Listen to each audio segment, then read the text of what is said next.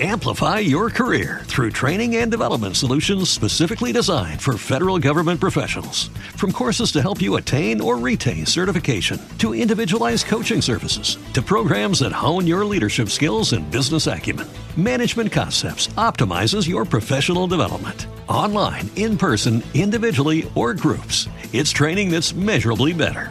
Learn more at managementconcepts.com. That's managementconcepts.com. In League Podcast Network presents Prospect One, the Fantasy Prospect Podcast. Prospect One, with your host, Chris Welsh. This is the Fantasy Baseball Prospect Podcast. It's Prospect One. I am your host, Chris Welsh, who you can find on Twitter at Is It The Welsh.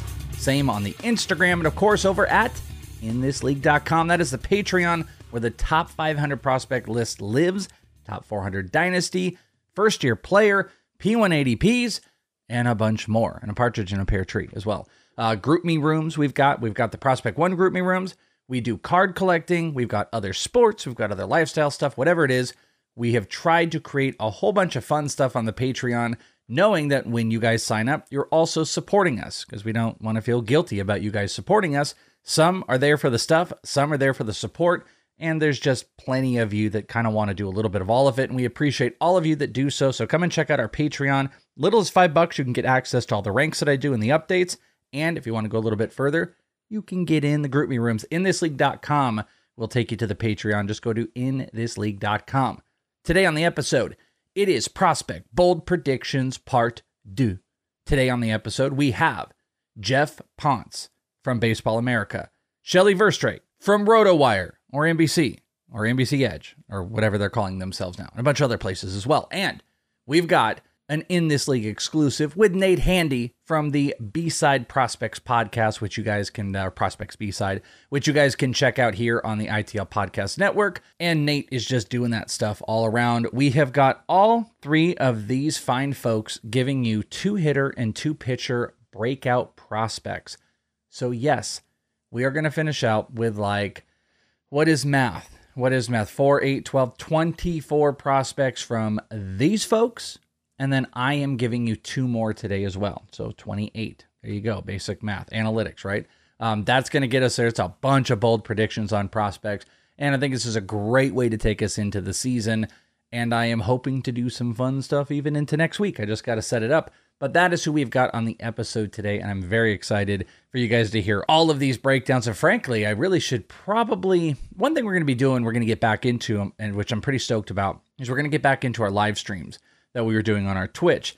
So if you want to preemptively go and check uh, check me out over at twitch.tv slash in this league, I'm going to have a prospect based one once a week. That is the hope. I'd love to go in and find out like who like did you guys like? Who was your favorite bold prediction? And of course, get some of your guys' bold predictions. That's always been a fun thing. Our boy Barry Baker and the GroupMe rooms has always kind of managed that. I need to get Barry to, you know, get us back in check and uh, maybe we'll do some of that here in the coming episodes. But Lots and lots of bold predictions as the season's about to start.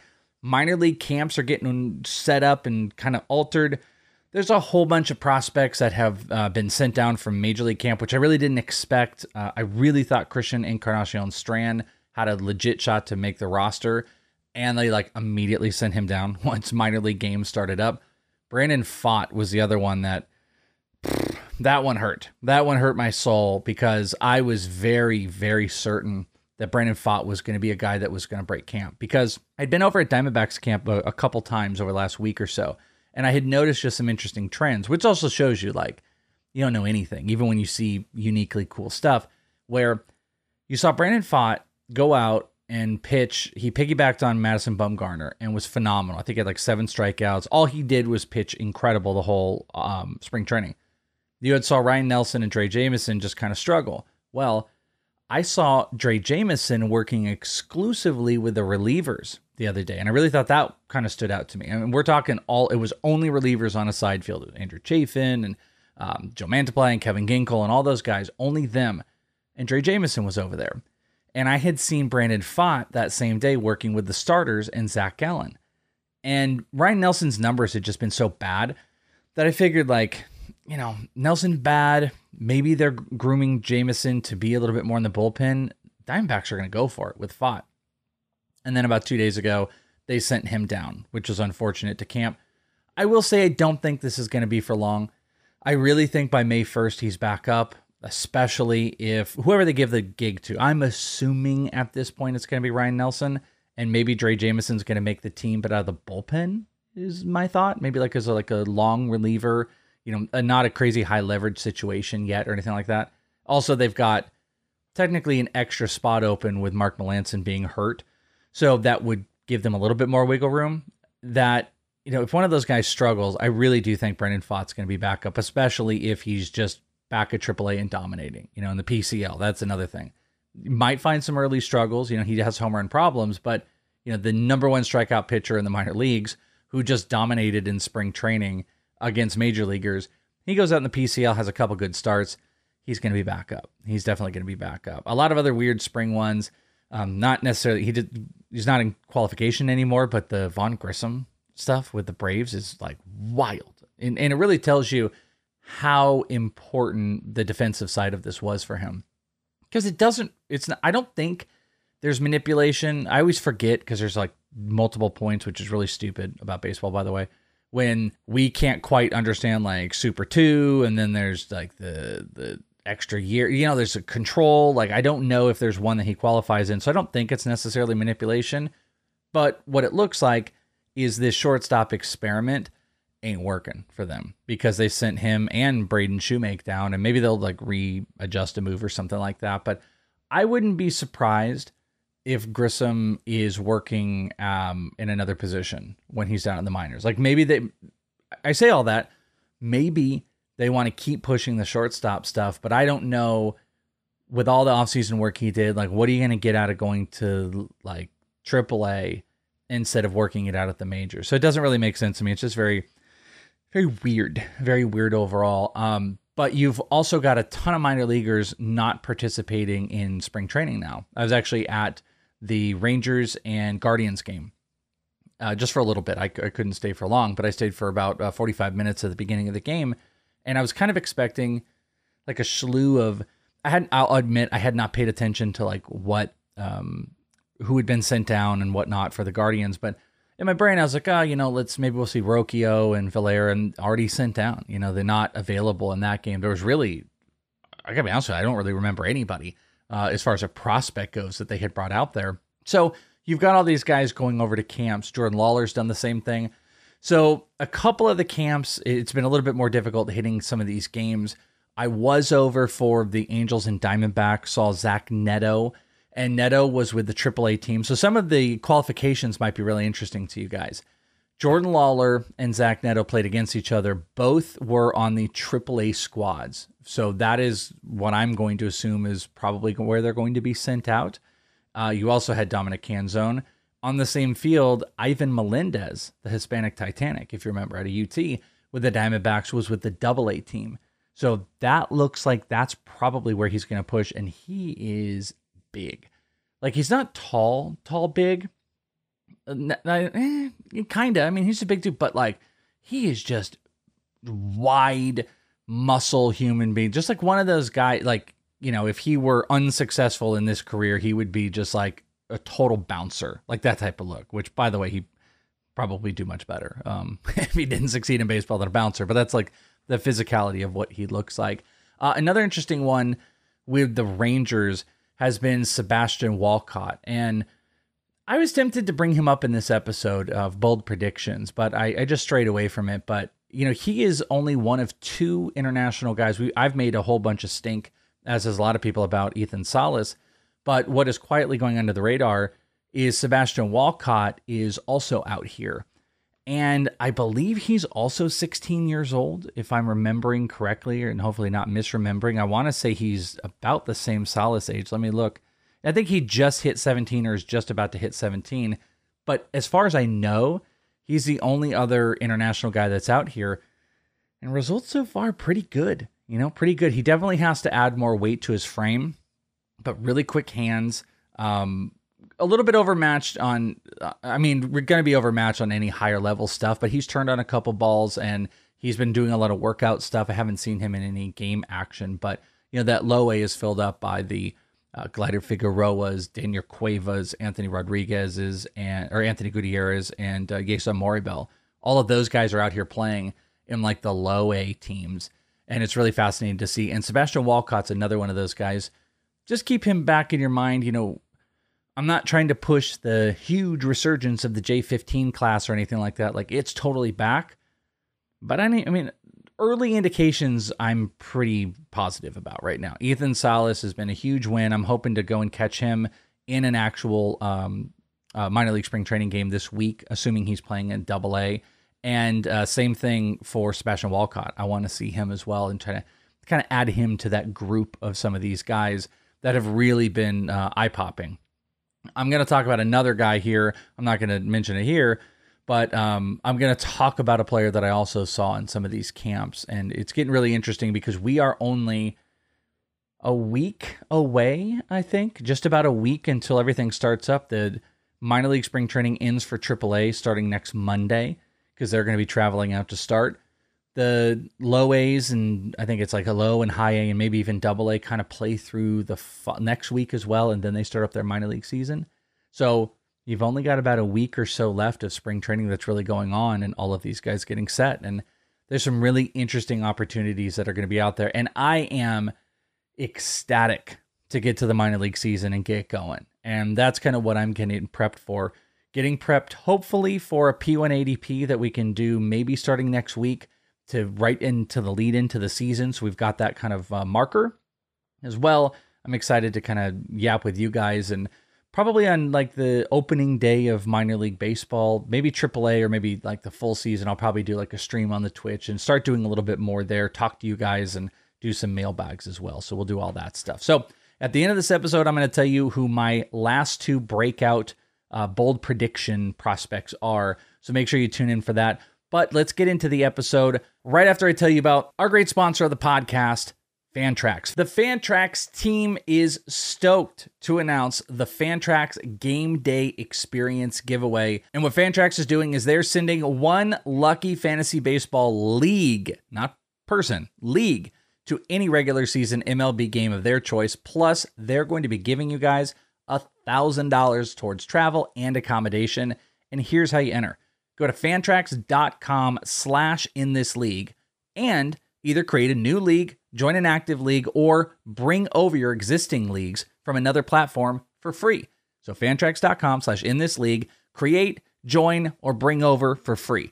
Existing Fantrax leagues are also automatically included in the giveaway. The more leagues you create and join, the more chances you've got to win. So if you've got one active league, that's one entry. If you've got 12 active leagues, that's 12 entries. And they can be you creating new ones, joining active ones, or moving over. There's no purchase necessary outside of having leagues. So again, go to fantrax.com slash in this league for your chance to win. Geoff Pontes, Shelly Verougstraete, and Nate Handy. Those are our big, bold predictors for this episode. I think you guys are going to dig it. Uh, we are going to go from Geoff to Shelly to Nate. No in betweens because we don't need them.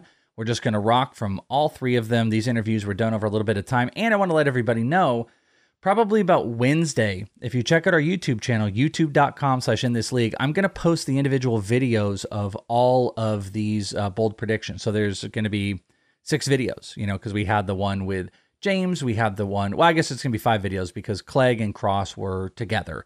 So um, we're gonna have five videos up on the YouTube channel, and you can you know rewatch it. You can see the guys, whatever you want. You can check it out, but it'll also be on our YouTube channel in individual interview form. So it's time for some bold predictions. Geoff Pontes from Baseball America, Shelly from NBC, and Nate from the Prospects B side. It's all going down right after this. Amplify your career through training and development solutions specifically designed for federal government professionals. From courses to help you attain or retain certification, to individualized coaching services, to programs that hone your leadership skills and business acumen, Management Concepts optimizes your professional development. Online, in person, individually, or groups, it's training that's measurably better.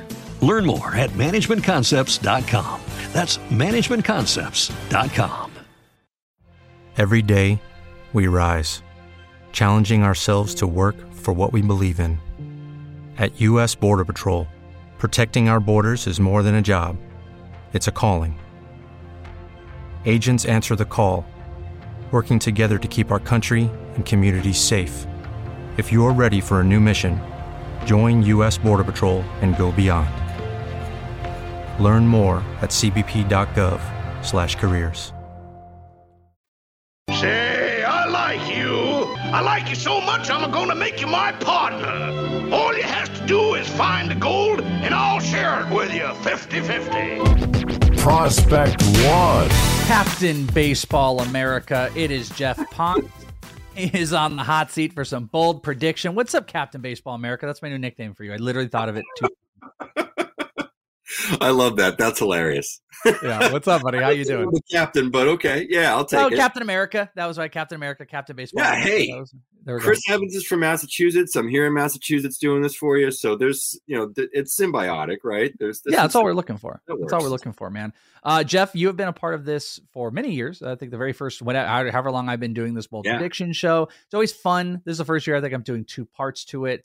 I'm very, very much looking forward to uh, hearing what you have to say. You've always got really, really great breakdowns back to, you know, it's so funny. However long ago it was, I remember you and I talking about. Um, oh, I it just went out my head. What was it? Bryce? I want to say Bryce Miller, but who was it with the um the Braves? Bryce. Oh man. Because I just saw him. I just saw him. Bryce something with the he's with the Brewers now. Come on, former Braves pitching prospect. I'm like totally No? drawing a blank. Bryce. Like you said Bryce, I'm like, I'm thinking Bryce Terang. it's gone now. Braves pitching prospect. I'm gonna have to have like top Brave. Uh, you know what? Here's what we're gonna do. I'm gonna get it for you. We we cannot move on. Braves 40. Okay, we're gonna go to the Braves roster right now. I literally saw him. If you know anything about me, you know I will not be able to move on from this show if I don't get his name right now. And where is he? Oh my god, he was just. I mean, must be on the 40 man roster because this is a guy that we talked about. if he's not here, I'm gonna lose it. Oh, Bryce, Bryce, Wilson. Bryce Wilson. I didn't Did even know he at the same time? I was like, wasn't he in the Pirates? Yeah, yeah. Wow. Yep. Yeah, sorry, nobody cared about that. But Bryce Wilson was like something we talked about so Woof. long ago. But that's in the vein of where, you know, I've joked about this that, you know, when we talk about some of the pop ups, this is actually a hit that you had. I know it's not doesn't look it doesn't work now because of like the Brewers and Yeah. stuff, but this was like an absolute no name guy who had a big pop up season the year you talked about him.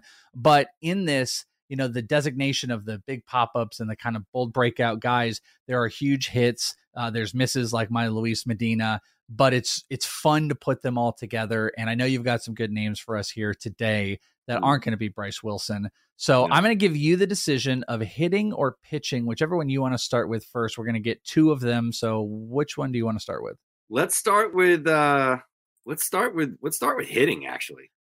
Okay, God, that, this is what Shelly did. Shelly did the same thing. She's like, she wanted to say best for last, and she did hitting first. So let's do it. Uh, bold prediction, hitter number one for the 2023 season. Geoff, what do you got? Sure. At the end of the season, the Padres' Jackson Merrill will be the number one prospect in baseball. He's got some stiff competition even amongst Jacksons. If we I, think, I was about to say, is he the best Jackson of all of them? Because there's a I big know, one. right? There's a big one on the Brewers again. yeah, Chourio for sure. Um, you know, and of course, like Jackson Holliday, another one that I, I think probably you could make a similar bold prediction about. If someone said Chourio was going to be the number one prospect in baseball, it wouldn't be that bold. He's almost he's pretty close, you know. It Yeah, do, comes out, do graduations. Yeah, he could get there do contact- graduations. Yeah, I mean, I guess you know there could be a chance that it happens with with Chourio, but I, I mean, I don't think so. They have so much outfield depth. that I would think the Brewers can probably hold off for another year. Wow. on. You know what? By the way, Jay first names own the top 25 because I was Yeah. going to say, is there any other bigger top 50 prospect name than Jackson? There's Jordan. There's Jordan Lawler Yeah. and Jordan Walker, who are both top five. So the Jays run Yeah. it. Uh, what about Jackson Merrill get you there? Because I buy it. I think I think Hmm. Jackson Merrill makes uh like veteran decisions already and the way he approaches at bats the way he can hit opposite field the way that he will sell out for contact. It's a little bit in question about his power and he even joked around about it during the AFL he had this one homer that I got on and he was really excited about it because he actually got to it because I think he's very hyper focused on making contact but he's a good defender. He can run. He's making those veteran moves but you know to take the next level the power's got to come. So do you believe that power is going to develop Yeah, I think if you watch any of his batting practices, I got to see a few while I was out there in Arizona back in November. Um, this guy is just it's funny because set a high school home run record for his for his high school back in Maryland. Um, you know, was a guy that's a, a, a Northeast cold weather prospect. Didn't play a ton on the on, the showcase circuit, and we saw, like you'd said, like you had alluded to, how strong the swing decisions were. Um, just you know how how kind of mature he is as a hitter. Um, I think physically the power will come. It's a great left-handed swing, uh, and he hasn't had like a ton of game experience yet. And you know, we saw him perform and look really good against older competition in the AFL. We don't always want to buy, you know, AFL breakouts for a bunch of different reasons. We talk about the pitching and some of that, but sometimes these guys are older too. I mean, they're facing competition that's maybe younger than them, has less experience than them. And it could be a guy that's already had like a, a high level of like high minors experience. So I think with Merrill, we're talking about a guy who's only played what like 50 games off the prospect off the complex really um I think he was also the youngest in the AFL. I, I could be wrong. He might have been number two, but he was like either the youngest or second youngest player in the It's entire him AFL. Waller. Yeah. Yeah. Um, so I, I think this is a guy where there, you know, the sky's sort of the limit. Um, the Padres typically have done a pretty good job of maybe the system depth isn't very good.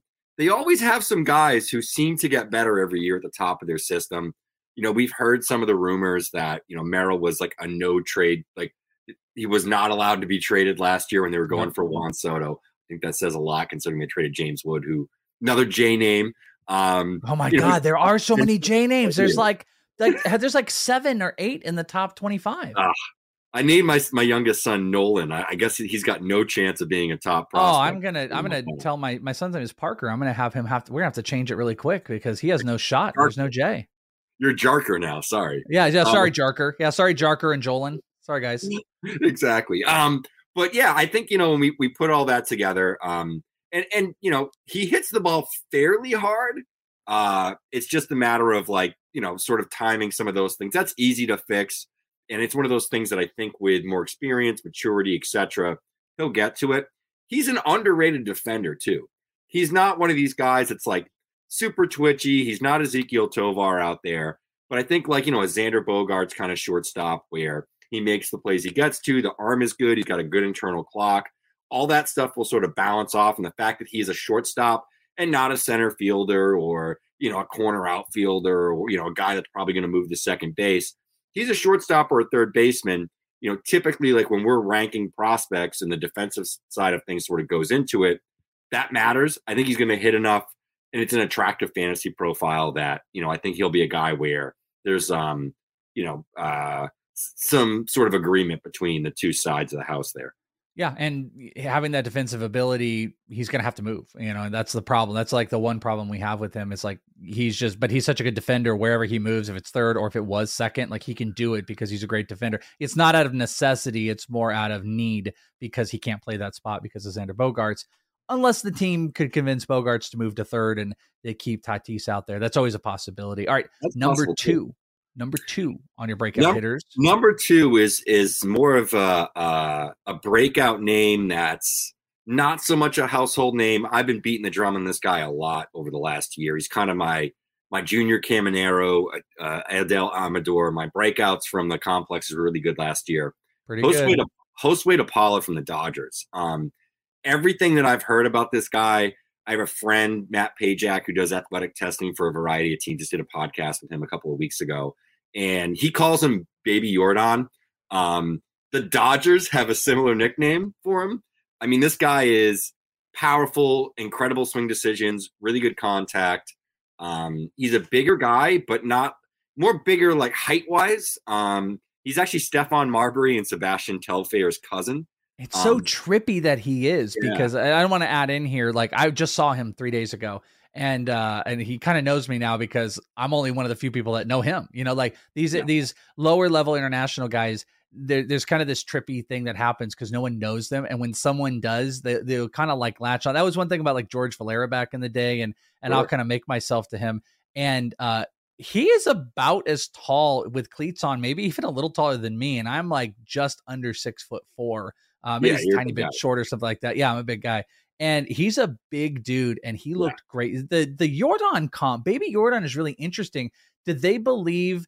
He's gonna break into that. And I didn't mean to dismiss too, like the him being Stephon Marbury's like cousin is like just such a wild thing with it yeah. as well. But do they believe the body is gonna grow into that? Because he's pretty freaking athletic. He crushed a double yeah. I saw the other day, but they believe that body is gonna grow into that frame. I think he's more athletic than Yordan is. Um in yeah, terms of like the athletic testing, like what they look at, um, they're really looking at explosiveness and um that translates like directly like what it really correlates to in terms of like and they've done this for years now um it's it's exit velocity it's throwing velocity and you know it's it's actual game power. So um he's a guy that i think like we haven't seen the game power necessarily show up as much but when you look at a guy that has that sort of like body type that sort of profile whether you're talking to folks that have like my buddy that tested him or like I, I was down in Florida and um, one of the guys for the Dodgers that's on the Cardinals now was in the Dominican Republic and one of their international guys for the last couple of years. And so, you know, I'm chatting with him. I connect with him because Cardinals are my coverage. So I want as many contacts and the cover of the Cardinals as possible. And the same thing, like I brought up the name and he was like, Oh man, like he's Dominican. So it was just like he started going off and he's like, Yeah, that that's like the next dude. So um, there's a lot of interesting names sort of in the lower levels with the Dodgers, um, you know, Rayne Doncon, some of those guys. I think this is the guy. Um, I think yeah. he's going to be a top 100 prospect by the end of the year. Um, should come stateside, hitting the complex. Wouldn't shock me if he gets a few weeks in A ball, sort of a la Sammy Zavala, who I was going to throw out there as another potential, like, you know, bold prediction, but I'll leave that one for, for Dylan. Yeah. We fight over like, we fight over Sammy Zavala constantly. Like, I, I had him as like my one of my sleepers in in our outfield ranks, and uh, I just beat him to it. And he was like, "Damn it, you!" I, I wanted Sammy Zavala and you took him, so he's a guy that, that we at uh, BA are, are pretty high on. So yeah, I like Zavala out. Like Zavala. Excited to see him in the minor league camp. Uh, and by the way, I, have if people didn't quite get it, uh, I you might have the proper pronunciation. I might not, but I've called him Josue. I've called him Josue De La Paula. He responds right. to that. But I think you. What did you say? Uh, Josue. Uh, Osway. Yeah, I've said Josue. Um, very English. I don't know if I don't think they pronounce the J hard. He's I don't think so either. From, he's from Brooklyn. Like I think if you you talk to him, so like he speaks like good English. Perfect. It's per- yeah, it's, it's it's reminiscent. I've, I've, said it's like Valera. George Valera grew up in. Um, yep in it was either Brooklyn, it was Brooklyn or uh, something like that. Well, Washington uh, Heights. He was a New York guy. Yeah. Washington, yeah, yeah, but yeah, exactly. He grew Manny, up, Ramirez is from uh, Washington Heights too. Oh, yeah, yeah. It was I think Brooklyn for Valera, and he was there till he was like 13, and he had to move because his dad had an injury, and the the warm yeah. weather was better than the cold weather. And uh, Josue Josue is kind of same way. I he kind of responds to it either way. One thing I would point out, I think, is really interesting about him as well. Like, I'm really impressed with the bat. He's been here stateside since Instructs. I 100% believe he is complex. If not, they could push him. I wouldn't be surprised if he got a little bit of a push. He's got a he's got a Julio Rodriguez personality. I, I don't know if mm-hmm. people know that. It doesn't necessarily mean anything, but I always like to give intangibles. He very much has a Julio Rodriguez smile into the game. I was on a backfield three days ago, and you know, there's all the players and there's kids and there's people around. And he stopped and he gave two kids two bats, and he was like smiling and took pictures with them. And there's yep. just something he's got a he's got that next level personality that he's ready for, and I can really appreciate. Which to me is like he's be, he's ready for the the big push and the bigger stage. And his bat was the best on the backfield when it was uh, Loe and Haya guys during an inter squad scrimmage. Don yeah. Cone was out there, Wilman Diaz was out there. He was bar none the best player out there and absolutely crushed a double. So Josue Osue De, La pa- De Paula, um, a very very good pick with the Dodgers. I love that one, Geoff. I very yeah, and I think you know when a guy's bilingual like that, it's like number one, like that's incredibly difficult to speak two languages fluently. um, so, but guys like that are valuable in the clubhouse because there's like a communication gap, particularly like in the lower minors where a lot of players that come, you know, over here are still learning the language, you know, and yeah. they're coached up in that, and etc. Having a guy like that that can kind of coach guys through, you know, explain things, like kind of communicate throughout the room. Um, he's somebody that, you know, because clubhouses can be split somewhat. And like yeah. he's somebody that can kind of like bridge both. A leader. Yeah, he can be a leader exactly. of the clubhouse, and, and, and, there's something to say about that. I totally agree, man. That's a great one. He's all got right, a high grit factor. Yeah, he's scrappy. He's gritty. Um, all right, pitching. Your number one bold prediction prospect pitcher is who? Yeah, I'm gonna I'm gonna go out on a limb here because I'm I'm making a, a I'm betting on a guy who got traded to the Oakland Athletics, but Um, I think uh, I actually wrote this in the magazine too. Uh, Royber Salinas, um, you know, Hmm. guy that kind of broke out a little bit last year with the Braves. I think he's going to lead the minor leagues in strikeouts this year. They're going to keep him as a starter. Don't think he's going to be up necessarily. I think he's going to take another step forward with the command, hopefully.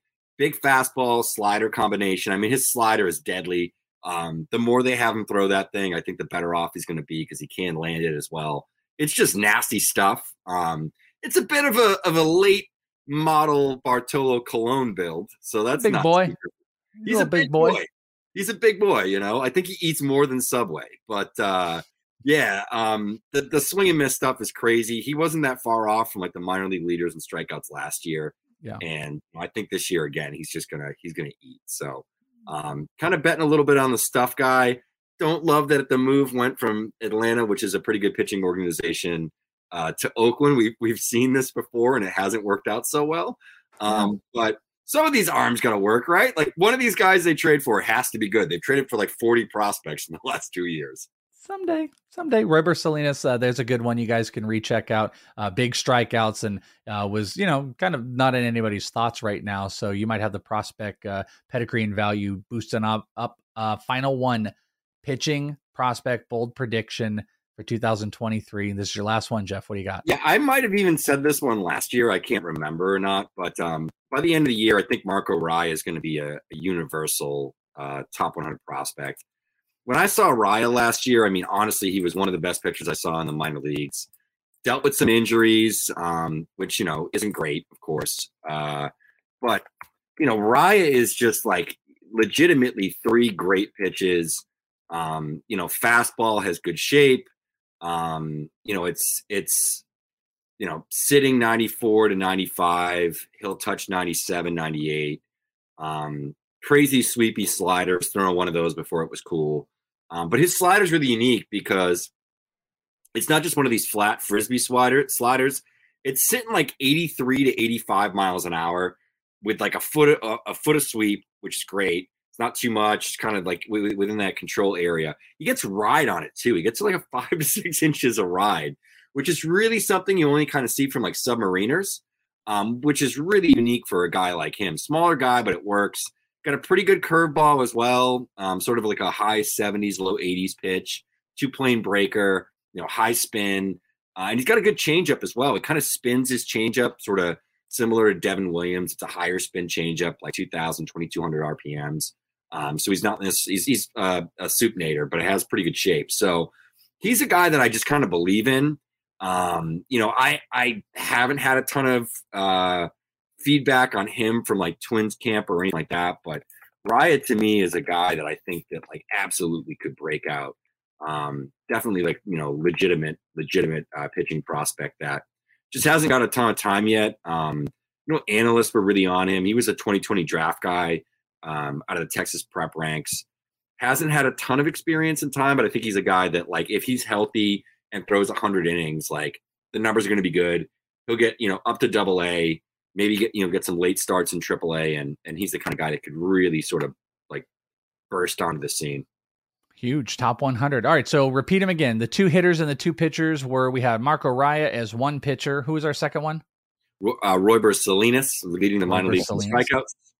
Then it was Josue or, or Josue de Paula, and uh, then the last one was was Jackson Merrill, which is uh, a, a little bit more commercial, I guess, more mainstream. But Hey man, I think uh, it's bold saying he's going to be the number one prospect. There's I- so many Jacksons. You did not fade away from uh, being bold, my friend. Whether you bring a household name or not, you are not afraid to be bold, and that is what is so great about you. Uh, you've been absolutely killing it. I am ecstatic for all of your amazing success at Baseball America. What do you got to plug, my friend? I know you guys are doing fantasy content over there. You and Dylan White have been doing that. Uh, plug Hmm. something for us. Yeah, we're actually uh, going to be doing a live stream tonight, kind of talking about the the top 600 that we released. Um, you know, it's funny. I think we ranked something like 820 players. We kind of cut it down to 600 because, as like Dylan and I were talking about it, we're like, after 600, like, if you need a major leaguer, you're going to take whoever's there. And yeah, yeah, yeah. you know, in terms of prospects, like we have so many prospect rankings and lists that like we have top 30s and then we have lists that now go from like 31 to like 45, 46 on all these different teams. it's like 1,231 prospects. I think we have reports on at this point. So if you need names of prospects to draft after that, we got plenty of them. I didn't think we had to sort of do redundant work. So that um, I'm going to be uh, WBC stuff. We've been writing up every single game. At this point, now that we're getting on to the, the quarterfinals and that sort of stuff, we have like a full game story for each. My first one, unfortunately, was the Puerto Rico Dominican Republic game last night. And Hmm. I'm writing up the story. Like the game ends, my feed cut out. So I didn't see the Edwin Diaz thing. So I'm just Oh, like, no. immediately I'm typing away. I'm working on the story, you know, 500, 600 words. like on- this is great. Everything is great. Yeah, Everything in the then- world is and then- awesome.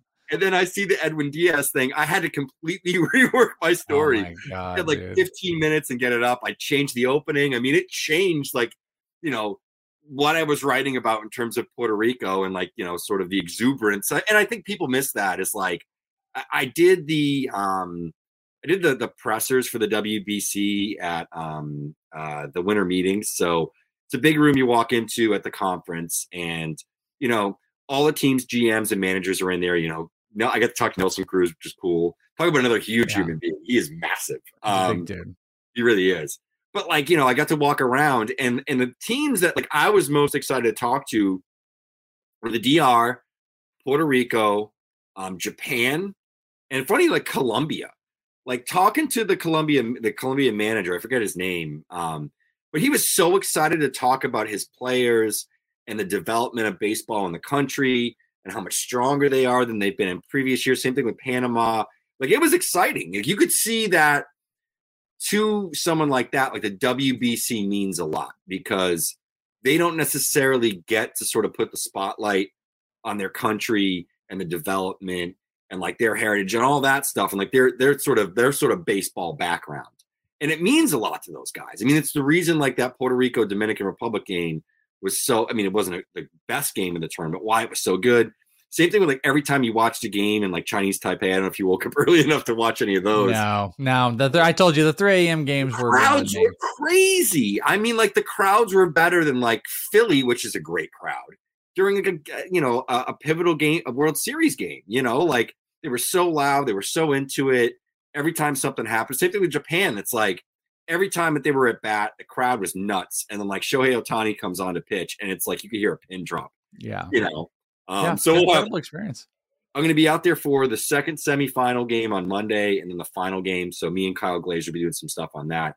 And then I'm doing my spring training run in the east coast of Florida, which we, you know, we got you got Arizona coverage, right? You know, we got people that go out to Arizona. Name I think there's Florida. a lot of coverage for like the west coast of Florida. There's not a lot of east coast of Florida stuff. So I'll be at Cardinals camp, Houston Astros camp, Washington Nationals camp, which is significantly better than last year. They had Brady House and like nobody else last year. And now you it's got Hassell and Wood, and yeah, you're golden. Hassell's hurt, so I won't see any Hassell, But you can He's see not Wood be out there. Where, how different. is he right now? I think he has another wrist injury, so I think they shut him down last week. I have to double check. Wow. Back yet. Yeah, but so I'm always looking for those guys, whether they're hurt or not, if they're out in camp and they're working Mm. around on little goofy stuff and uh, and whatnot. I didn't know it was that serious. So, Yeah. uh, But I'll get some right, well, Mets stuff, and I mean these teams all have pretty good drafts the last couple of years too. So you know you're you're going to see like I'll see a lot of you know video of those guys, Marlins guys as well. A little bit less excited with Marlins camp as I was last year. You know before before Khalil Watson kind of fell off the table. Um, I'm ready for him to pop back. You you you tell me when he pops back because I I have I I think feel like he's going to pop back this year. the So ability's there. The ability's there. It's just a matter of like he's like the opposite of Jackson Merrill, where like Merrill has the mature swing approaches and everything, Yeah, and that's just not that's just not Khalil. I mean, he's a lot he's of got- fun.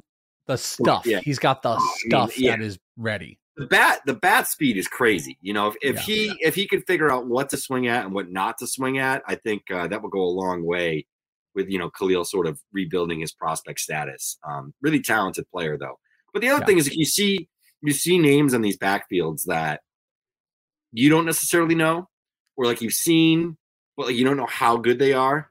Um, I don't know. A guy I brought up last year, I think was one of my bold predictions, was like Alimber Santa, and like he got hurt in his first outing of the year, and like never pitched again for the Astros. And then like he must have been on like the. I saw him like a couple weeks ago when I was in Florida for labor. I think a five day trip down there, so I made sure I was like trying to go to the backfields. Not there were any games or anything, just workout stuff like that Yeah, yeah, exactly. watching the Astros pitches in the tunnels. You know, I went to a bunch of different games, but they must have had him like the Brusdar Graterol, like Alex Kirilloff workout. Like I don't know if you remember when those guys had elbow issues.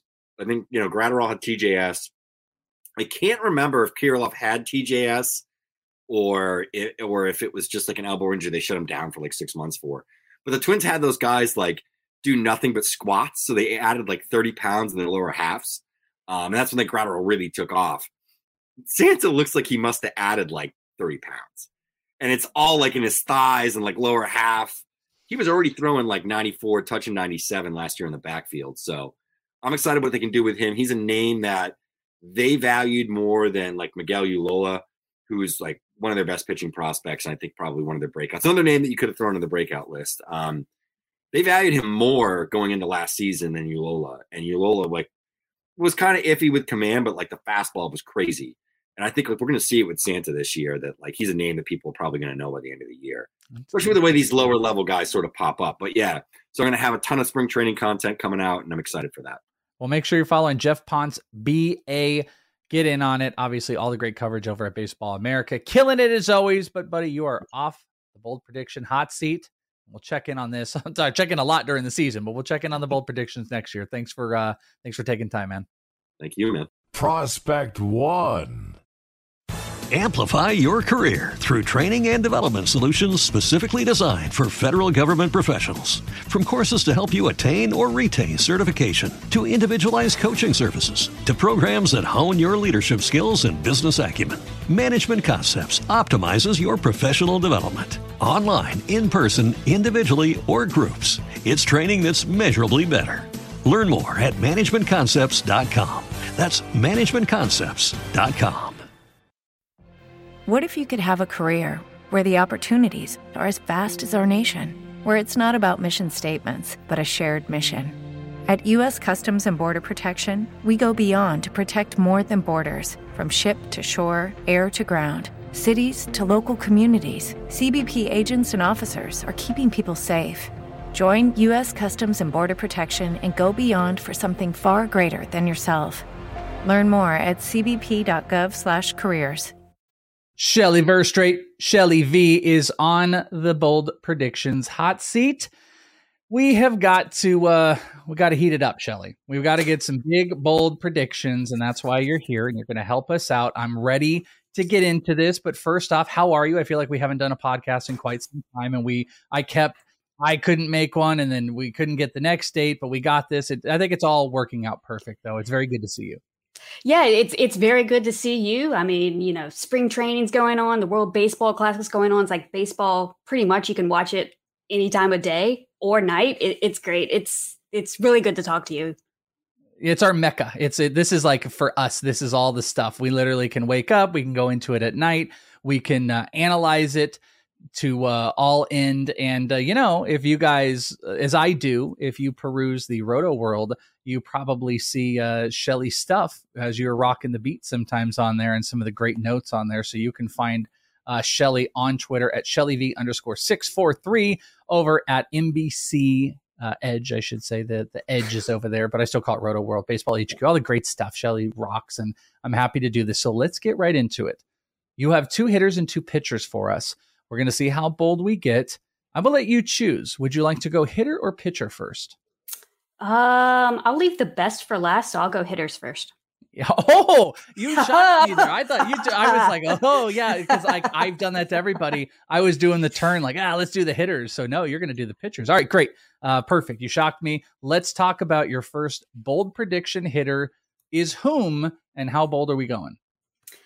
Well, I mean, I don't know how bold I'm going to go with this first one, but Miguel Bleis, I think that he makes a uh, Jackson Chourio like jump this year, and he enters definitely top 50 round status.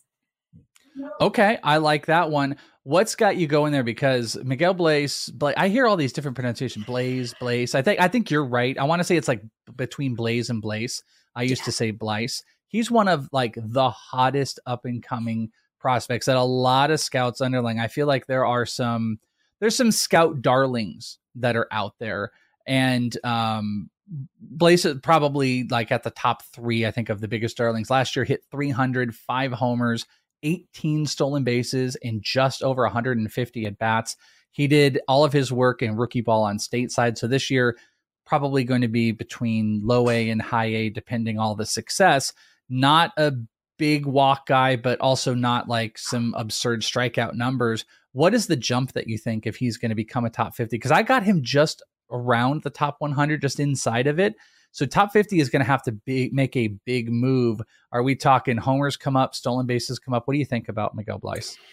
Yeah, I mean, I think it's going to be both homers and stolen bases, but I really do think that it's going to be more home run power, home run side as opposed to the stolen base side. I just think that we're just going to see him just go off. Um, like today, he was um, in a spring training game, and you know he got a hit off Alek Manoah. That's not something that's easy to do. So I mean, I, I just think that it's going to be um, a really big year for the kid.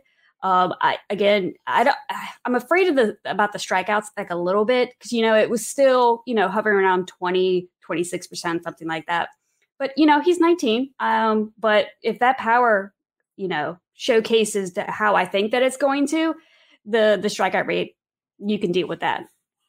And he would be a full five tool player too. I mean, 18 stolen bases and 150 at bats is pretty bonkers. If you got into, you know, if you wanted to extrapolate numbers, if you had 30 plus stolen bases, let's call them 35 to go with somewhere between 10 and 15 homers, it's going to make a huge boost. I would even argue that you might be able to push as close into the top 35 with Miguel Bleis. Now, let me throw this at you real quick.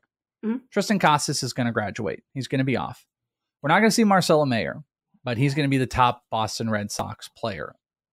Who do you think is going to be higher at the end of the year between Miguel Bleis, Ceddanne Rafaela, or Nick Yorke? Rank how like a uh, order those three. Um, it's definitely Bleis for me. Um, okay. and then Nick Yorke, and then Rafaela. I am afraid of Rafaela. I'm just I I just don't know because he just like exploded this year, and I'm just like I don't I've just gotten so tricked by Duran, you know. So I'm like, are we gonna is this gonna be like Duran part two? So I'm just I need to see a little bit more from Rafaela, but for me, it's definitely uh Bleis would be three.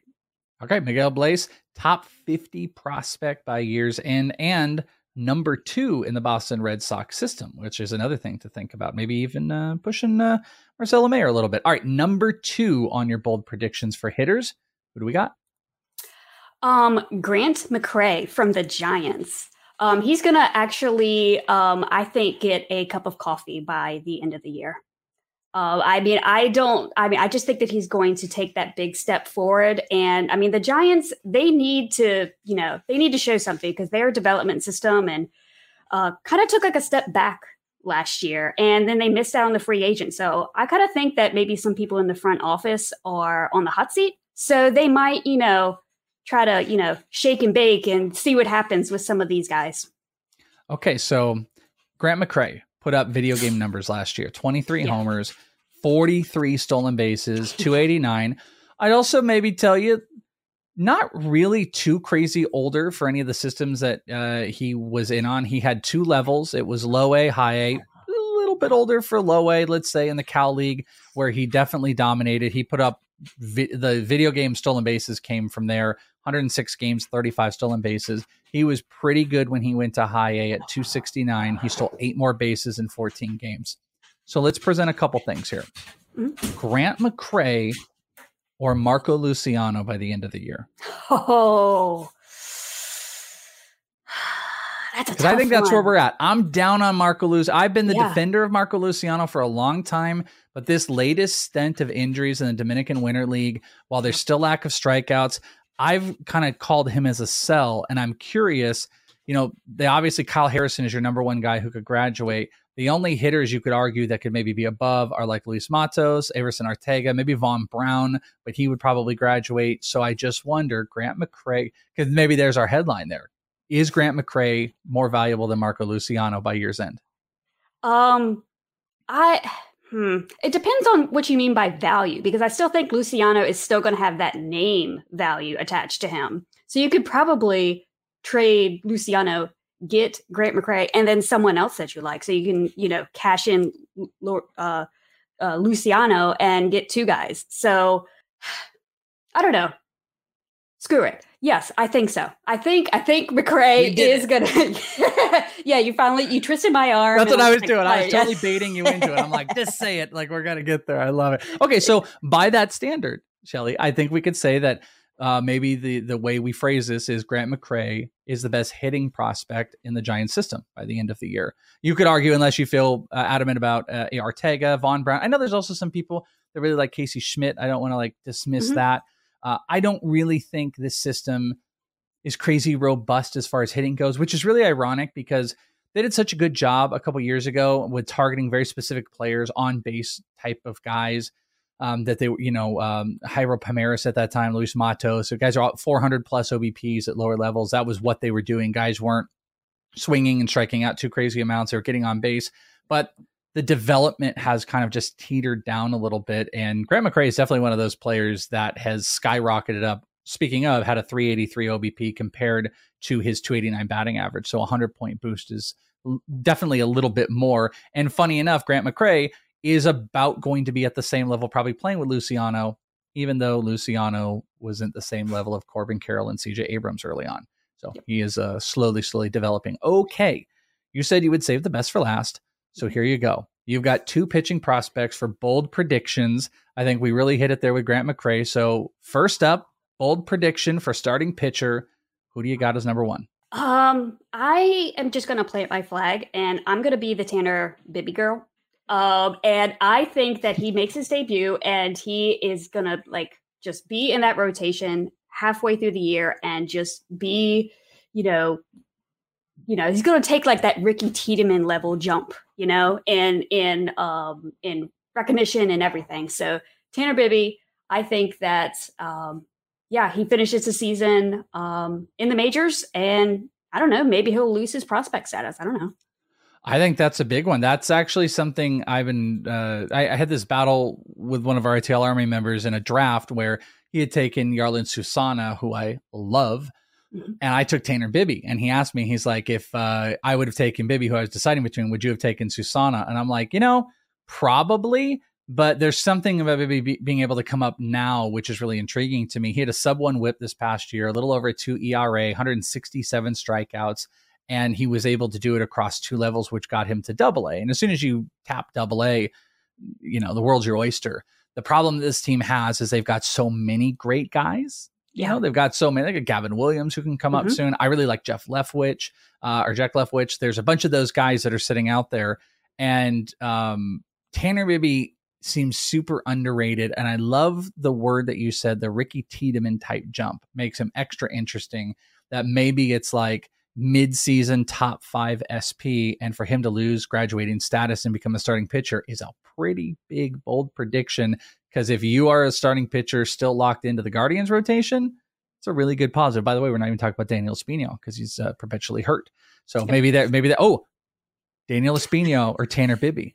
Tanner Bibee for me, 100%. Okay, there you go. There's your bold prediction. That's beautiful. Uh, all right, uh, last one here. This is uh, your last bold prediction. Starting pitcher for the 2023 season. Who you got? Um, Dax Fulton is going to um, make his debut as well. Um, you know, he finished the season at double A um, with a 257 ER, uh, ERA and a 0.76 whip. Um, I mean, he doesn't really have like the velo, but he's like this funky lefty, and I could definitely see the Marlins maybe trading one of their guys and uh, bringing up uh, Dax Fulton just to add another lefty to the to the uh, rotation. You definitely made. I I see a lot about Dax Fulton, and, and I'm for completely forgetting. I don't know if one of the guys in the last episode brought him up as well, but I just see a lot of tweets about Dax Fulton because I don't think I've quite jumped on the bandwagon like I should. 150 strikeouts in 118 innings, pretty phenomenal. Whip a little bit more up there, which has me worried just a tiny bit. Maybe there's a little bit more on the hit market. He gave up 113 hits last year, walked 42, but he's still very young, and that's Yeah. a pretty pretty big jump. So he makes the majors, and then let's see. I guess you would have if you had Eury and Max both lose. I guess it's pretty. E- it'd be a pretty easy thing to say that Dax Fulton is the number one pitching prospect in the Marlins by year's end, right? Oh yeah, I mean, I if he would say if, exhausted eligibility. Exactly. If I want to be bold, I say yes. I mean, I'm still kind of a fan of Jack Jack Eder, uh, Jake Eder, excuse me.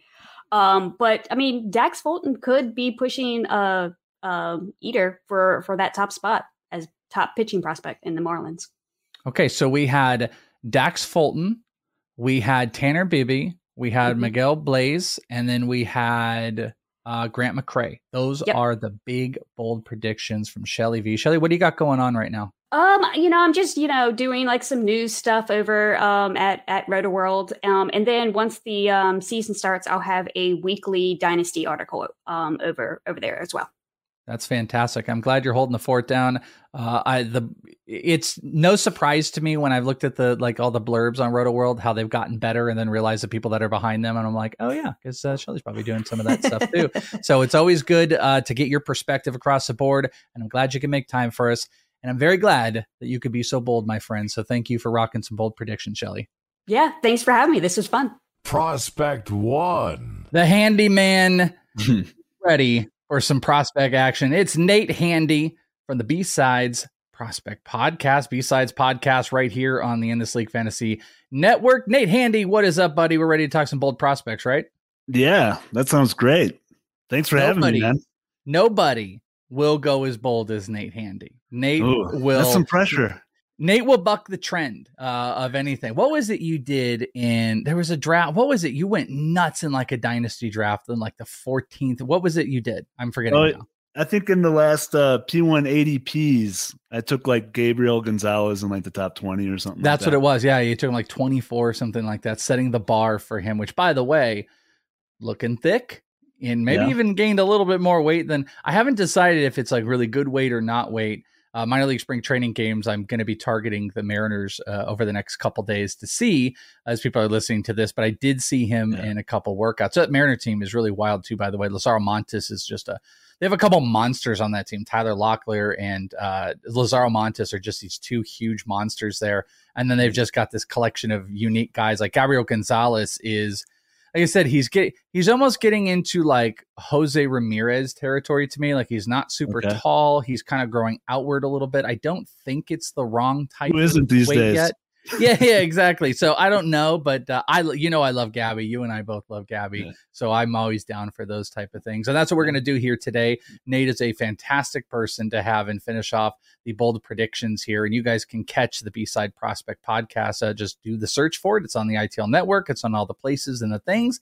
I think you even had one of the guests that are on today for this week. You had Geoff Pontes on uh, with you. You guys talking all Yeah. things prospects, correct? All things crazy. Yeah, we had a. I mean, you've talked with Geoff before. I could talk to that guy for hours about baseball. But yeah, we had a, a good chat about dynasty speculation and styles of players, and then uh, discussed a few of my B side selections for this season. It was a good time. Okay. Well, I guess some B sides are probably going to come into this. So, as you know, Nate, uh, you have got two hitters, two pitchers. You can choose where to go. Um, Okay. You want to start hitting, you want to start pitching for your bold predictions, and give us your first one. Yeah, let's do hitters first. Um, where do you have Brady House ranked right now, roughly? Ooh, this is gonna. Let's see. I just moved him down a little bit. I'm gonna have to pull up my ranks here. I'm gonna say roughly 75, 60, 75. I had him very high Okay. before. Not someone I wanted to come off of, uh, because Yeah. I also think the the physical like strength and stuff like that guy could probably hit 30 homers and steal multi you know double digit stolen bases but the numbers have just not been there so you're either going to go super high or super negative so what's the bold prediction Uh, I will say now. that Brady House will end up at least 50 spots better than where he is right now in your ranks by the end of the season. Okay, and that's almost where he was earlier. He's been Right. as high as like third. I'm trying to pull this up right now. Thirty-five in my ranks before, Right. and the actual number for Brady House. I don't know why this went so crazy. Let's see. Brady House is. Ooh, no, I moved him outside the top one, so he's outside the top 100 right now. Okay, so he'll move latest update. he'll move like 75 to 100 spots up from where you got him right now. So your bold prediction is he is going to be a top 40 player by year's end. I think at least, yeah. I mean barring health, but yeah. Um, Okay, talk to me. And also, by the way, Yeah. exclusively working out at third base, I've been told uh, by some people over in Florida in the minor league camps. I think that move has finally happened. Yeah. I mean, I think that was that was always expected, right? It was inevitable, sure. Yeah, and for him, I mean, it's it's the bat, right? I mean, this is this is what made him one of the top picks in the first year player drafts was the uh, power, contact, sound technique. I just don't really understand why a year later we have fallen off of him so much. He hit 280. It was only 40 some games, but he hit 279. 19 year old. Strikeout percentage was not where you want it to be, but like, I don't know, less than Riley Greene's, and that didn't kill Riley Greene's love. And his swing and strike percentage is mm. less than Jordan Walker's. That doesn't kill Jordan Walker's love. So I think we've just uh, maybe overcompensated a little bit with Brady House, and I still think he's just as as skilled and as exciting as we thought a year ago. Yeah, I, I don't think I disagree with a lot of what you said. Um, I just made that move and I didn't feel super awesome about it just because I think he's really physically talented. Because you've been you were a fan, right? First year play draft season, you were you were about Brady House, weren't you? Yeah, absolutely. Very, yeah. very much about Brady House. Um, here's a couple of the tiny little pushbacks just like that pushed my move because you're not wrong in a lot of what you're saying. Like this is a super young guy, and and, and like I'm like the biggest defender of not dismantling, you know, sub 21 year old guys for poor results. But I would also say there, this wasn't about dismantling. What would be really interesting in this, especially if you're attaching it to my ranks, is I don't know where everybody else has him. I feel like he's yeah. become an afterthought in a lot of people. I might still be the high person on Brady House because part of the problem is, yeah. is it's not so much that he has been super unsuccessful. It's that also not much has amounted to it. Uh, 49 hits in 2022 only 11 were extra base, no triples. He had three total homers. The power kind of subsided as he had moved levels, which I don't think is something that has to be long term. He doesn't really walk compared to the strikeouts. That's a maybe a little bit worrisome. That walk rate was really low. And it's just going to be how he matures. But like this is a six foot four, 220 plus pound guy who's going to be over at third base. And if that batting average continues with that strength, he's going to be a premium third base prospect. So I am very open to him making that push up. Sometimes it just also becomes about I don't I don't like it to be what have you done for me lately, but there is sometimes a what have you done for me lately and can you justify whole and I've done it in the past with like George Valera and stuff like that. Like how much can you justify him over guys that are performing really well? I will say that I think like my like 65 to 125 i think is a very small window difference if people want to pick that apart. Definitely. i think the window is very small between those players. So i think it's a really good pick because brady house has all the physical attributes and the, the history to just let things click and become a superstar. Yeah i mean uh, in my opinion like at the plate we're talking about much higher end skills than like a austin hendrick or someone like that and i feel like that was kind of the bump that he took, the negative bump that he took. That's a pretty good. Yeah, I mean, Austin Hendrick also like I don't think exists on most people's ranks anymore. Though yeah. I was very encouraged in uh, watching him in uh, spring training and seeing some of the results. So uh, your bold prediction. I don't want to like put words in your mouth. Give me the exact like bold prediction. Is he's a top 30, 40? Give me the number. Yeah, we'll want. go. We'll go top thirty. Okay, top 30 by years in. Brady House is back. All right, bold prediction hitting prospect number two. Uh, well, I know, I know, guys in your chat room are maybe a little bit sick of me talking about this guy, but wait, let me. This guess. will be yo. Let me oh, guess. Yeah. Is this going to be Casey Schmitt? No. Okay. No. Okay. All right. Never mind. Sorry. Sorry. Go. Go ahead. I, when you said getting sick of me talking about it, there's a lot of Casey Schmitt in there. So all right, go ahead, Nate. This is Yohendrick Pinango's year. This is oh, when Pinango, he becomes a top 100 prospect. Um, now I understand the profile is going to be very bat heavy, right? Maybe he's a left fielder if everything goes right. But we're talking a guy with high end plate skills, high end contact skills, and the knock was always power and ground balls. And he finally tapped in to hitting the ball out in front and hitting home runs.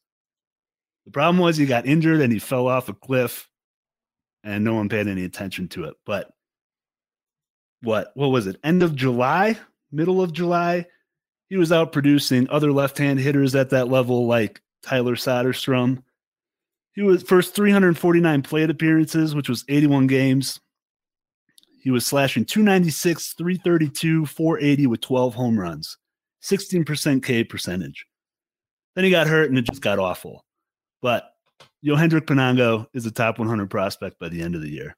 Okay, you know, Hendrick Pinango, who had 13 homers, 14 stolen bases. They list him hilariously at 5'11, 170. There's no way I've been around this dude. I mean, he he's probably pushing 200 if we're being honest, but uh, he's a thick dude who can put the bat on the ball for sure and is very bat centric, which I think is going to be the problem. He's like he's already moved positions because they now have him listed in left field, and I don't think that was originally where he was. But yeah, So the con- have you seen him playing? I've seen him in backfields. I haven't seen him live in a game. I've seen him on backfields, but I haven't seen him this year. It was last year. Not okay. So I'm, I'm still curious if there's injury or if he's back or or what. Yeah, no, I saw him multiple times last year on the backfields. Uh, ironically, the Cubs have made it very difficult to get back there. They made it way more difficult than in years past to easily uh, access. I would have been there a couple days ago, uh, but it was really hard. so that's not someone I'm seeing. So I'll probably, hopefully, see him on the backfields. I think it's interesting. Can I ask you? You're saying your bold prediction is top 100 prospect, which I think is great. What do you think the stat line looks like for Pinango? Like, let's see. Because he was Um, I- 13 14 last year, 13 homers, Yeah. 14 stolen bases, 250, just to kind of re Yeah. recharge your brain. I think he could. I mean, I think you could see him in the upper level. I think you could see him in Double A by the end of the season.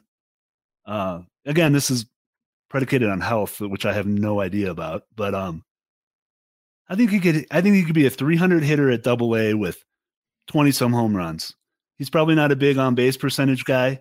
Slugging, you know, I don't know. I think there's enough doubles and a home run and home runs in there to uh to do that. Yeah. Stolen Very bases. I'm not really counting on stolen bases I from him. Either. I Yeah. wouldn't either. Uh, very interesting. You picked two very non OBP guys. I would point out Brady House and uh, Pinango, not big OBP guys. I'm not a big OBP guy. So yeah, I was about to say you're, you're playing your hand out there a little bit non OPP. All right, uh, probably your favorite here, and ironically, you you along with Shelly and Geoff all decided to go hitters first because you wanted to save pitching for last.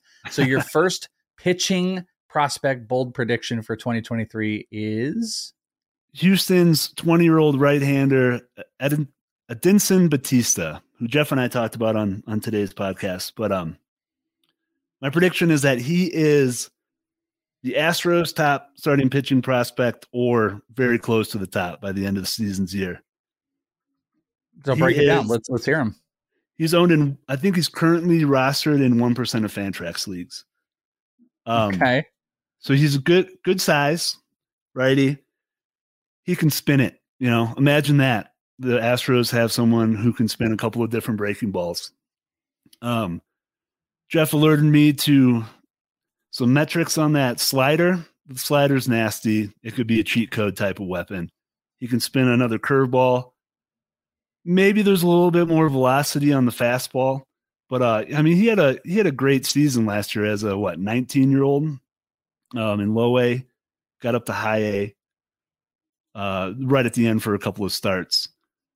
Uh, but he had what in 21 games he had um, 260 ERA, 1.093 WHIP, 10.9 K per nine. Walks probably need to come down a little bit, 4.1 per nine. But I mean, you got a young teenager spinning a couple of nasties up there. Um, you know, it can be take some time to wrangle that all in but but on that end of it too, I think he does execute and command his breaking his whole arsenal fairly well, especially for that age. okay. So he's the top uh, Astros pitching prospect. Bold prediction. What do you think that puts him in line to be top 150 prospect overall? Top 100? What do you think that Um, looks like at the end of the day? Uh, I don't know. Maybe I think it. I think it depends on whose ranks you're talking about because some people just hate pitchers so much. But Yeah, just like a general. Uh, I think there's yeah, I don't know. Let's call him. Let's call him like a top 200 at least. If it goes really well, um, maybe he's like a was just outside top 100 or something like that. Because I mean, Uh, say, after say that part. after Say that Brown- last part again. maybe he's just outside the top 100 if it all Oh, okay, just outside well. the top 100. because i mean what the astros right now who we talking about pitching prospects brown's going to probably graduate and then Arrighetti who i'm not like the biggest fan of and you know so the astros top pitching prospect might not be all that high on big lists but but I a think that- relative I think that was unknown. bold enough though I think it's very bold. A relative unknown becoming the top pitching prospect and being maybe outside the top 100, 150 to 200, something like that. That's a big deal because that's an unknown. So your last one, your big last pitching prospect bold prediction is who? all right all right this I, I cheated a little bit. This is more of a team bold prediction. Okay. But the Colorado Rockies will put dynasty rankers in a bit of a pickle because there will be a Rockies starting pitching prospect that has an amazing season and puts the pressure on to actually value a Rockies pitching prospect in fantasy. Mm. I don't know if that's going to be Gabriel Hughes, Jordy Vargas, Jackson I was about to say, is that Jaden Hill? Is that uh, Gabriel Hughes? I wasn't sure who you were thinking. and that's Case Williams, uh, Angel Carson Palmquist. I don't know. I don't know necessarily who, but I think they have gotten so much better at evaluating and gobbling up talent that they just have too much of it now for one of them to not push this issue, this envelope. If you had to take a guess, who would be the pitcher you would choose? Gabriel Mhm. Hughes, Jackson Cox. Jackson Cox. All right, there you go. So, oh, so what? And give give us uh, the number then. If if it's Jackson Cox, and what Oh. what do they look like? Well, I mean, and and I I, I totally understand it. I totally get it. Like, do you even want to rank a Rockies pitching prospect for fantasy? You trying know, to think of know- the last like high. You know one. what's waiting at the end. Who was the last high pitching prospect out of the Rockies? Jeff Hoffman, uh, was Rolison Blue something Jays like them. that. Yeah, Rollin, maybe Roll- Riley Pint. Riley Pint, who's back by the way with the team, was kind of fun for a minute. Rolison was up there, but I still don't think. When's the last one that's pushed like the top 150? I have no. I don't know. I don't know if I've ever ever seen one. I don't know. It's, it's like it's like Sasquatch. It's like thing. like like let's let just hypothetical, right? Let's say Jackson uh Jackson Cox is in low A, right? And he's putting up like just ridiculous numbers, gets the high A's, doing the same thing, right? At some point, it's got to get interesting and enticing, right? Yeah, but the the end story though is just like walking through the light at the pearly gates. They have to walk through Colorado, and that's ultimately what gets them at the end of the day is pitching in Colorado. So Yeah. I don't know. Well, someone is going to be so good that it's going to put you in a pickle, Welsh. Okay, so you're so you're saying someone's going to be inside the top 100. You're going to have a Colorado pitcher. Ah, yeah, yeah come on, you're bold. that. You got to get bold.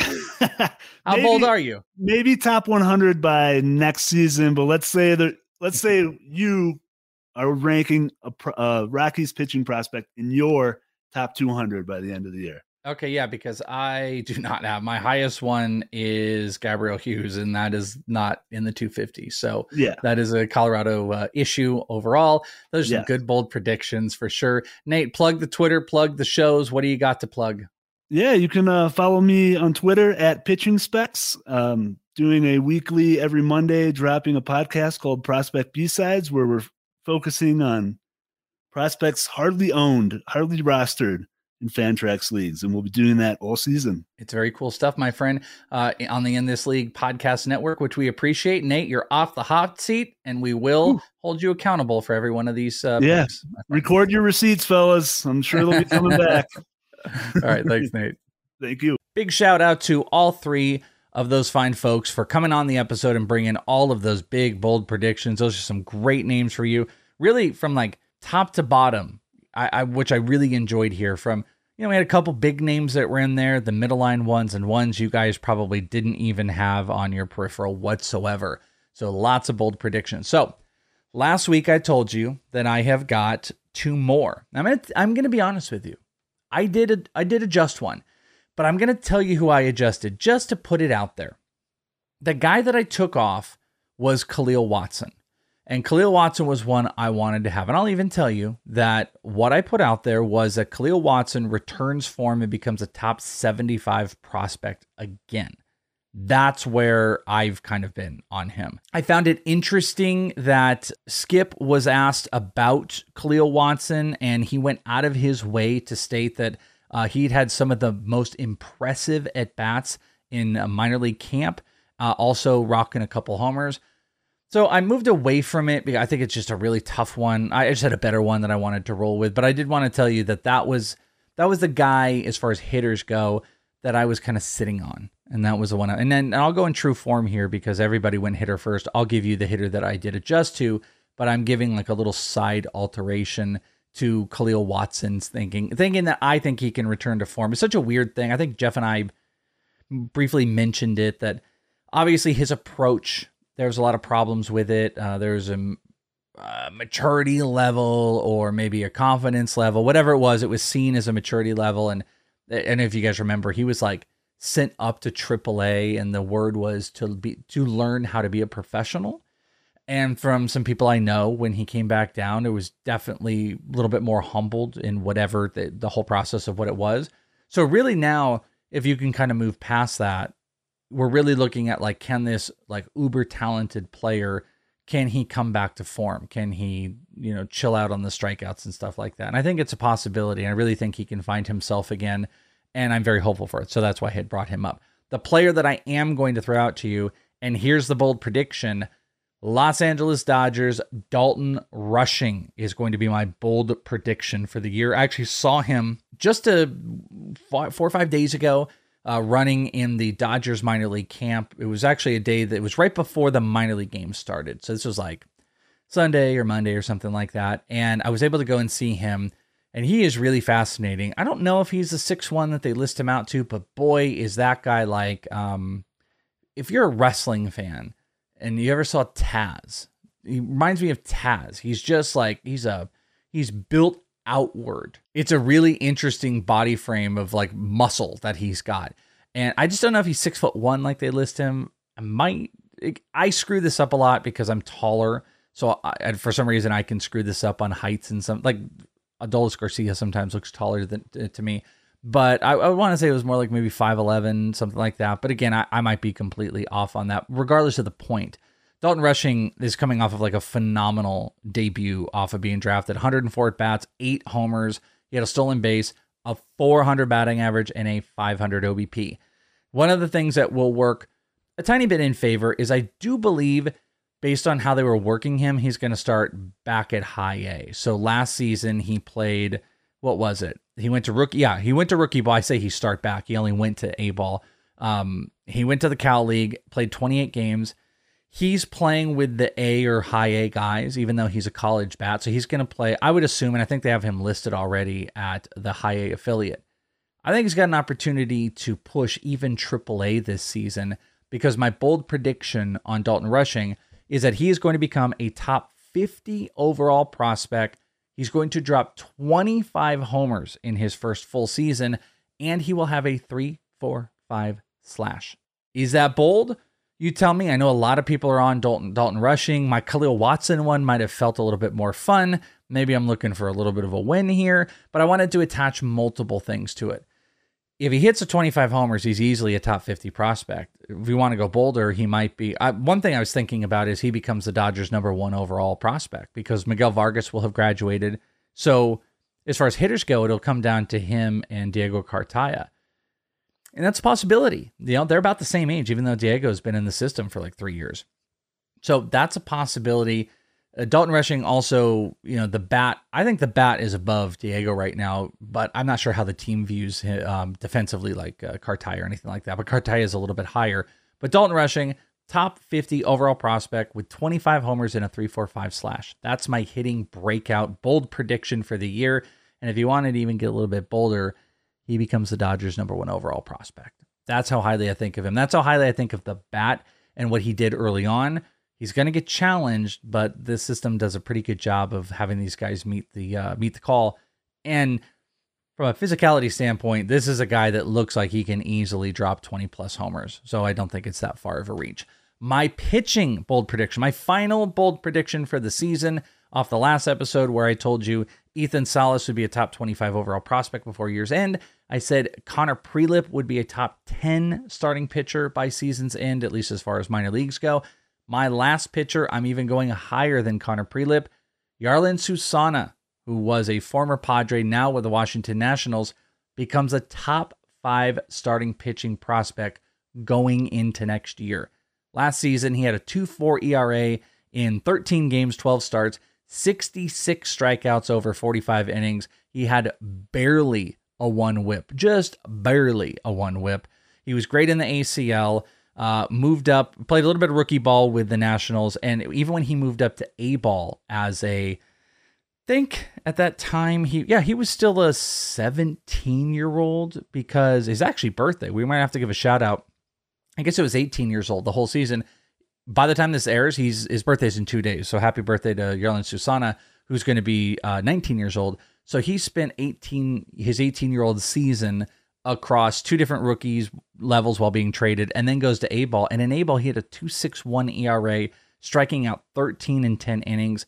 He walked five, which wasn't anything crazy. The walks are something to watch, of course, but he overall across all three levels kept batters to a 179 batting average and only a 230 at high A. So, or at A ball.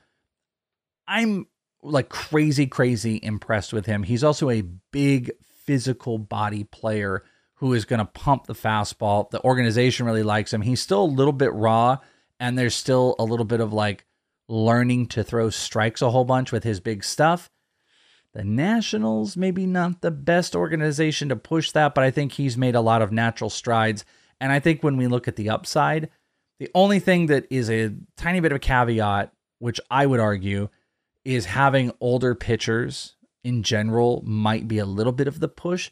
But Susana is just one of those guys. You know, look at Eury Perez. He's one of those younger players that he's going to start at A ball. He has the potential to push to double A this year. And into next season, he would be going in at 20 years old maybe starting back at double A or pushing triple A and might be soon for the majors. You know, wouldn't be a shocker to see a 20 year old uh, Jarlin Susana, especially if he makes a big push on uh, throwing strikes. So I think he's going to do that. And by season's end, top five SP. And I also looked at it from a like graduation standpoint.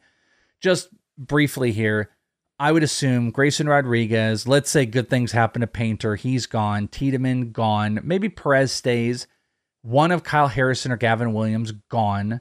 Then you've got maybe Espino's there. Hunter Brown's gone. I think Fat Pfaadt would be gone. Now you're looking at guys like Tink Hence, Bobby Miller, Bryce Miller, who all will actually be left. I think it's a pretty easy path to see where he can get there. There are guys where if they didn't graduate, I think could push, like uh, Gavin Stone and Tanner Bibee. But again, I think all these these are players that get playing time this year and could exhaust that eligibility. So just from exhausting it and having overall production, I really think Susana's in a good situation and a good spot to jump up there. So the bold prediction is top five SP going into the year. And those, my friends, are a ton, a ton of bold predictions for the year. Hopefully you enjoyed them. What was your favorite? Let me know. Put on the episode. Did you like any of mine? If you didn't like it, keep it to yourself. No, I'm just kidding. I mean, you could say if you don't like one of those. Um, but yeah, I'd be curious at what you guys think overall. If you guys want to be heard and to have access to me, you can do it over at inthisleague.com. You can get in the GroupMe rooms, you can hang out with all the crew. The Prospect One room is so wildly cool. I can't even explain it. All the guys, smart guys, Nate Handy's in there. Just everybody's sharing good information. There's lots of good questions out there. There's just a lot of good prospect stuff. And one of my favorites is when anybody actually gets out to games, people will like share video and stuff like that. I've always enjoyed that. So uh, if you go on to support, go to inthisleague.com. I would love to have you. Also, want to give a shout out to Dennis Sidler over at Sid's Graphs. Just completed some signings over in Florida. You should go check out all his stuff, sidsgraphs.com on the social media, even an eBay store. Michael Harris signing with Rookie of the Year stuff. Oh, yeah. Are we getting a uh, Michael Harris jersey coming the way? Maybe. We talked to uh, Dennis a little bit about that. Drew Gilbert, Liover Peguero, all the ones he did out here it is an incredible list of exclusive clients he has and it's cool stuff that you just you know you can try to get but it's harder to get these days but he's got jerseys to cards to baseballs helmets fanatics has this crazy new thing of all these awesome helmets they're making these little mini helmets the colors and the schemes are really cool and dennis has been getting all those so go and check him out as he always supports the podcast i'd appreciate that friends that's it uh, find me on twitter is it the welsh Make sure you subscribe to the podcast. And that is all that I have. I mean, we're going to be talking next week, and the season will be the precipice of the season will be upon us. And we will have minor league games coming up. We are going to have more crazy updates than ever before, and I couldn't be more excited about it. MILB TV on here.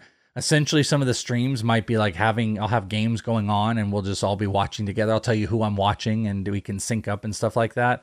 So you can check it out twitch.tv slash in this league, youtube.com slash in this league. Those are a couple of the other places you can find. And that is it. I've only got a couple more days on the backfield and I'm going to have to reckon with it. So, friends, I'm going to get out of here. I'm going to get to a backfield and I'm going to start going to film some prospects. I do have extended spring training, where I can be the real big weirdo where no one's around and I'm just walking around for these guys that are going to play like rookie ball and stuff. But hey, Jackson Chourio was there last year, so it's not a bad place to be. That is all. I love you all, and we will talk next time right here on Prospect One.